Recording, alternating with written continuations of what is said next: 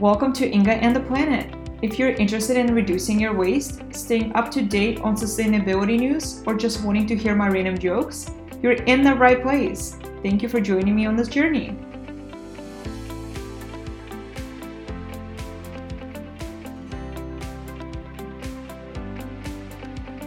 Hello, everyone, and welcome back to Inga and the Planet podcast.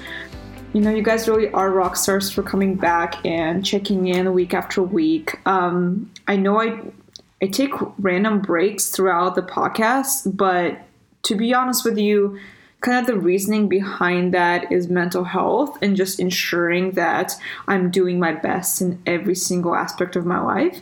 And sometimes that means taking a little break for myself and, um, you know, not posting every single week, even though I would really love to do that. Um, so I do have a podcast coming out this week, next week, and um, probably throughout the end of the year very regularly.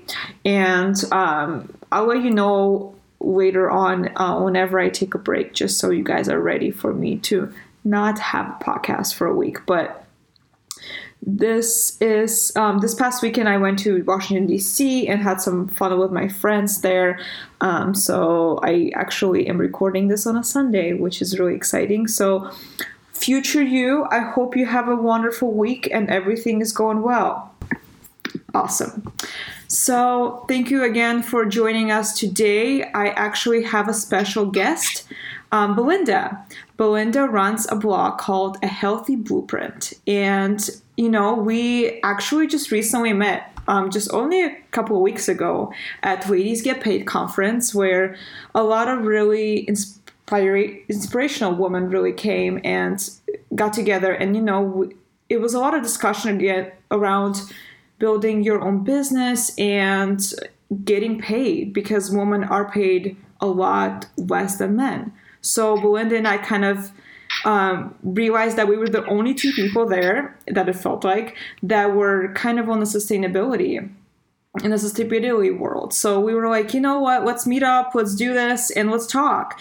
And um, we had so many really great discussions, and this is why I asked her to be on the podcast. I think that there's a lot of things that Belinda can teach everyone, and I'm so excited to ask her some questions. Um, Belinda, how are you doing today? I'm so great. Thanks so much for having me on your podcast, Inga, and I'm really glad to be connected with you. I remember when I was looking up the directory for the conference, I looked up zero waste, and you were the only one that um, showed up there. So I'm really glad that we met. I know. I was so excited. I was like, really? There's another person here? And I honestly, I wasn't like even thinking that there would be a lot of people, but I thought there would be a lot more people than us. Mm-hmm. But, you know, I think we're a growing community, and it's always so nice to meet somebody that has that shares a very similar views than you. So yeah, yeah. Mm-hmm. Thank you for being on here. Of course. So let's get started. Um, just tell us like your story, like education, work, um, anything fun, um, but just kind of like where your journey kind of began, and it doesn't have to be sustainability related. Okay, no problem. Um, so I am a native New Yorker, and I have a back background in psychology. That's where I got my undergrad degree. Mm-hmm. Um, I went to school in New York City for my undergrad, and then I went on to pursue my Master of Science in Public Health degree at the Johns Hopkins Bloomberg School of Public Health, where I concentrated on social and behavioral interventions. But um, historically, I wasn't going to go on the public health path. I was actually on a pre medical track, and my perspective on life kind of shifted when I did a volunteer experience abroad in Ecuador back when I was in undergrad. Um, I was living with a host family, and my host mother woke up really early in the morning to boil water for us. Um, so it was kind of my wake up call to see the privilege that I had growing up in New York City. I'm able to drink water straight out of the tap here, but not being able to do that um, in Ecuador really opened my eyes to see what a life that I'm living and um, I wanted to be part of like a systemic change and be part of a um, prevention side rather than treating someone after they got sick from um, a bacteria, for example, that's in the water. So that kind of spurred me into the direction that I'm in. So I got my degree in public health, and now I'm actually working at a global advocacy organization for gender equality and the health and rights of girls and women. Amazing. And like that fits so well with like ladies get paid though too. Yeah. and um, I actually do also have a degree in psychology, so I think maybe it's just like us psychology people coming together and just trying to save the planet. Mm-hmm. That's so amazing. Um, yeah, it's definitely eye opening. I think when you go to different parts of the world, even like I'm from Azerbaijan, we didn't have as much privilege as we do in the United States. Mm-hmm. And I mm-hmm. think a lot of the time we do forget about that. Yeah. But yeah. So tell me a little bit more about your blog. Um, I know you run a blog called A Healthy Blueprint, and like what what is that all about? Yeah, so I started a healthy blueprint right before I started graduate school. Mm-hmm. Um, it was originally a different blog because I was posting up random things like recipes or if I was traveling, different um, DIYs. It was kind of a mishmash of a whole bunch of different things. But after I knew I wanted to go into public health, I wanted to write something more, um, I wanted to write content more aligned with public health and sustainability. Um, and then I guess circumstances of how I lived um, kind of made me want to shift what I was writing. Um, in New York City, we have the brown bin organic collection for any kind of compost that we have to throw away. So when my family got it in Elmhurst, when we were living in Queens at the time, um, I was really excited to see how much waste I could be reducing from my black bin. Um, and then I realized that we were drastically reducing how much garbage we were throwing away because we were composting. So we were a family of four, and then I don't know, we had bags and bags of black um, garbage bags that were reduced because we ended up shifting to composting. And my family has always been um, avid recycle, uh, recyclers. Um, so starting from that, I wanted to see, oh, okay, so I can reduce my waste by composting. What else can I do to sort of lower my impact? And if I'm able to do that, what if someone else wants to sort of live low impact but might not know where to find these information um, how can i sort of help them? And that's kind of where a healthy blueprint came to be.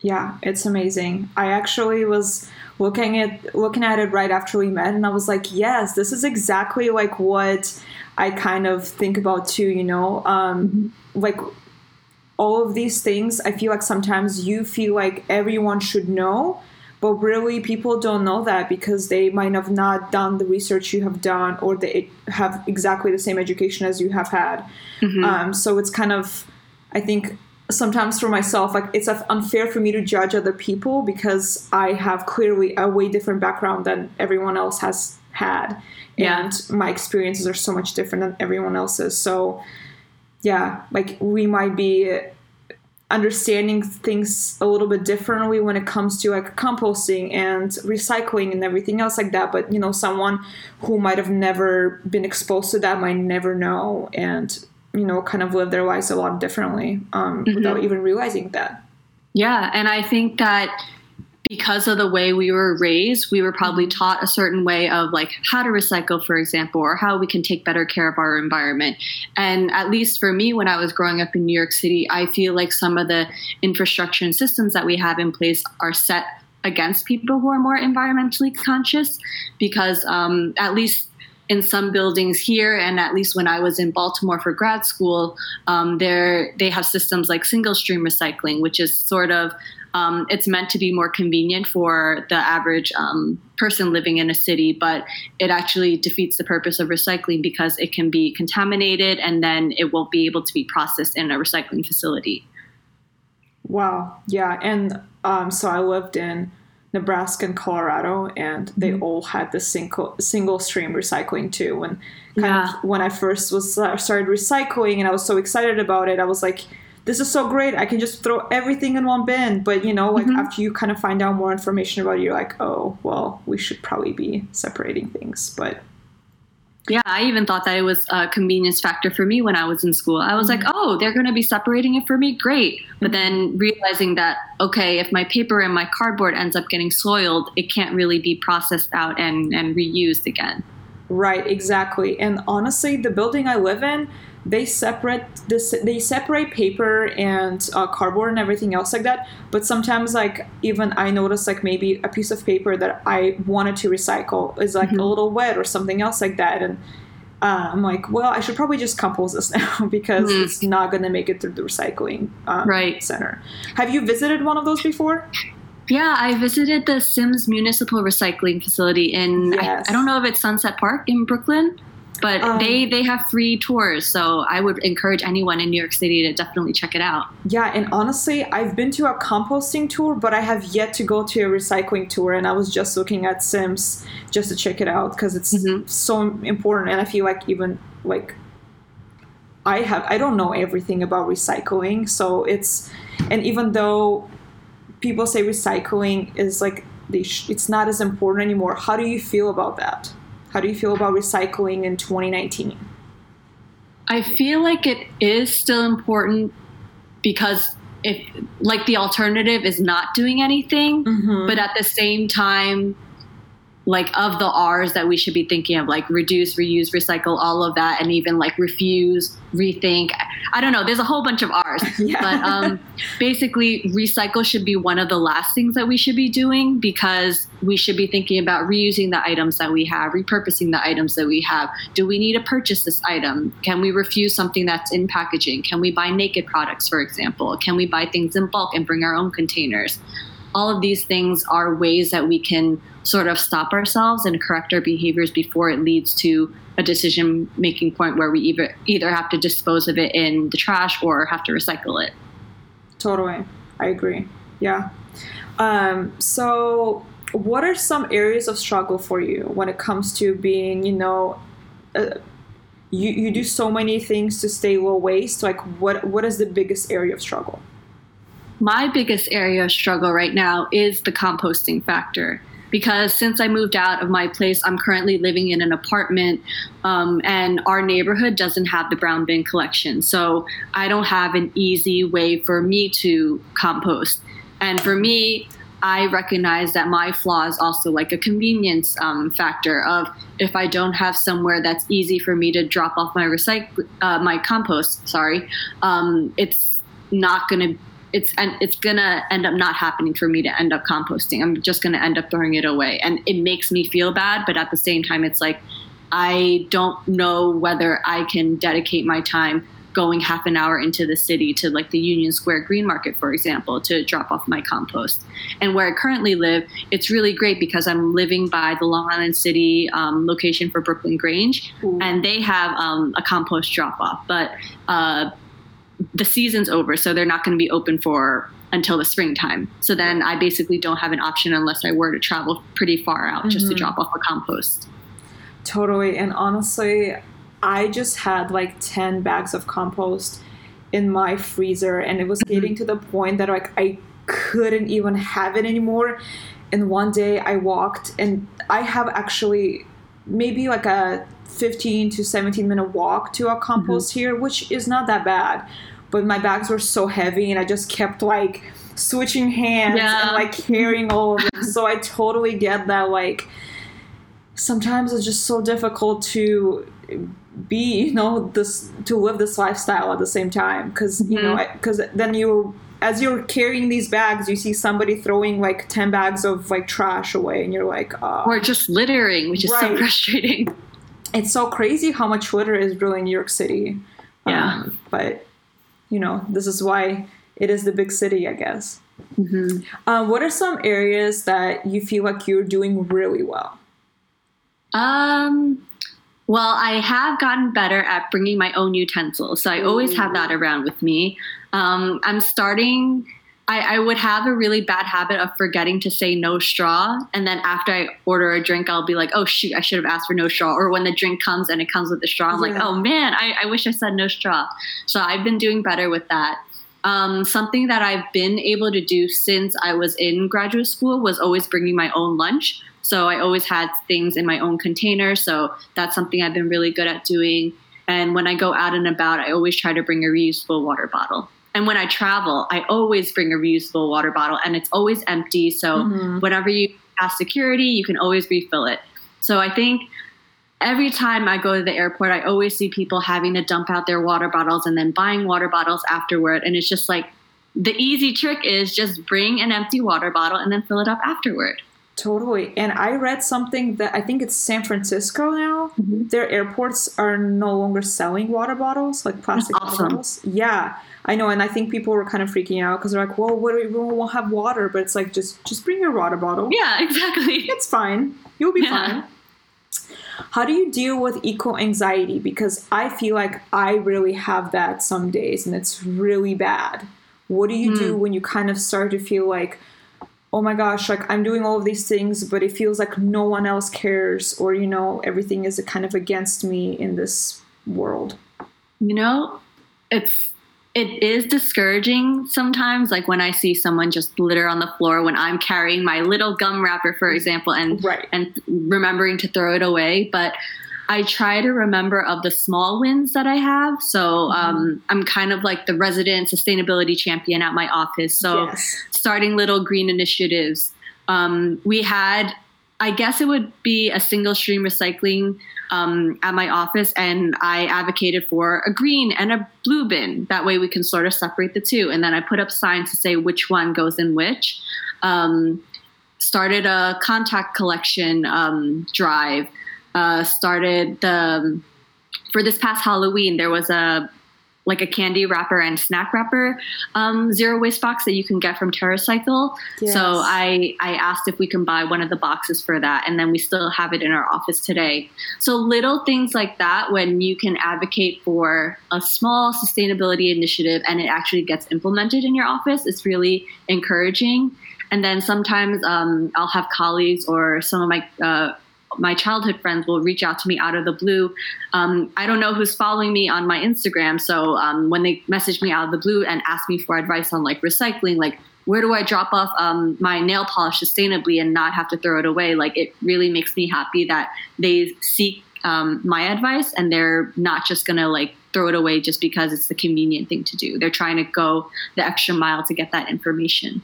Yeah, and I feel like that's where social media can be so good because like people can kind of you can show what it could be very easy to be more sustainable and i think people pick up on that and mm-hmm. that's amazing.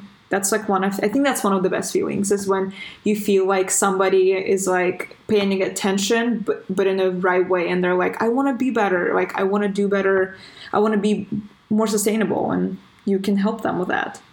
Uh, um so I, I know like it, it was a struggle a little bit for me with my family with uh, me going completely like close to zero waste. I wouldn't say I'm completely zero waste, but like low waste. But like, has it been difficult with you and your close family? Like, have there been times where they're like, you're kind of crazy? they wouldn't say that I'm crazy, but there's kind of the barrier where let's say uh, my mom wants to buy me stuff because since i moved out sometimes she wants to buy groceries and she'll go to like a bulk store and and buy like uh, let's say granola in bulk and then mm-hmm. it's in plastic packaging and then i have to say to her like i'm very grateful that you're buying this for me but i want to try not buying anything that's in plastic mm-hmm. and then she'll get frustrated because she's doing something nice for me and paying for something but it's kind of like I'm trying to do something for the environment, but you want to be grateful that someone's doing something nice for you. Um, and then also, uh, I was uh, working in Cambodia, and then when I came back, I wanted to reduce my meat intake by a lot. So I didn't want to eat any red meat on weekdays, no poultry, no no red meat on weekdays, and then that was very hard for my family to adopt when I was still living at home at the time. But they slowly eased into it. But it's like it's it's kind of a push and pull, you know. Mm-hmm. Yeah, totally.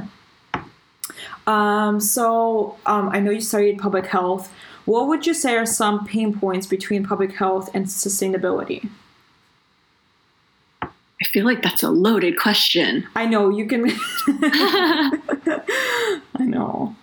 Um, I guess in terms of so public health and sustainability, when I just see the news, like the things that are most prominent right now are, let's say, the wildfires that were in California, that were happening with the rainforest in, in the Amazon, um, that are happening in Australia, that are happening in Africa. Like, that is a sustainability issue because, first of all, trees are being deforested, animals are losing their habitats, but also it's a public health issue because think of all the smog, think of all the smoke. People are losing their homes, so their livelihoods are at stake. They're losing their communities.